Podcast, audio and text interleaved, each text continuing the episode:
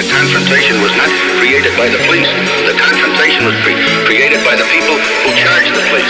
Gentlemen, get the thing straight once and for all. The policeman isn't there to create disorder. The policeman is there to preserve disorder. This is no simple reform. It really is a revolution. Sex and race, because they are easy, visible differences, have been the primary ways of organizing human beings into superior and inferior this still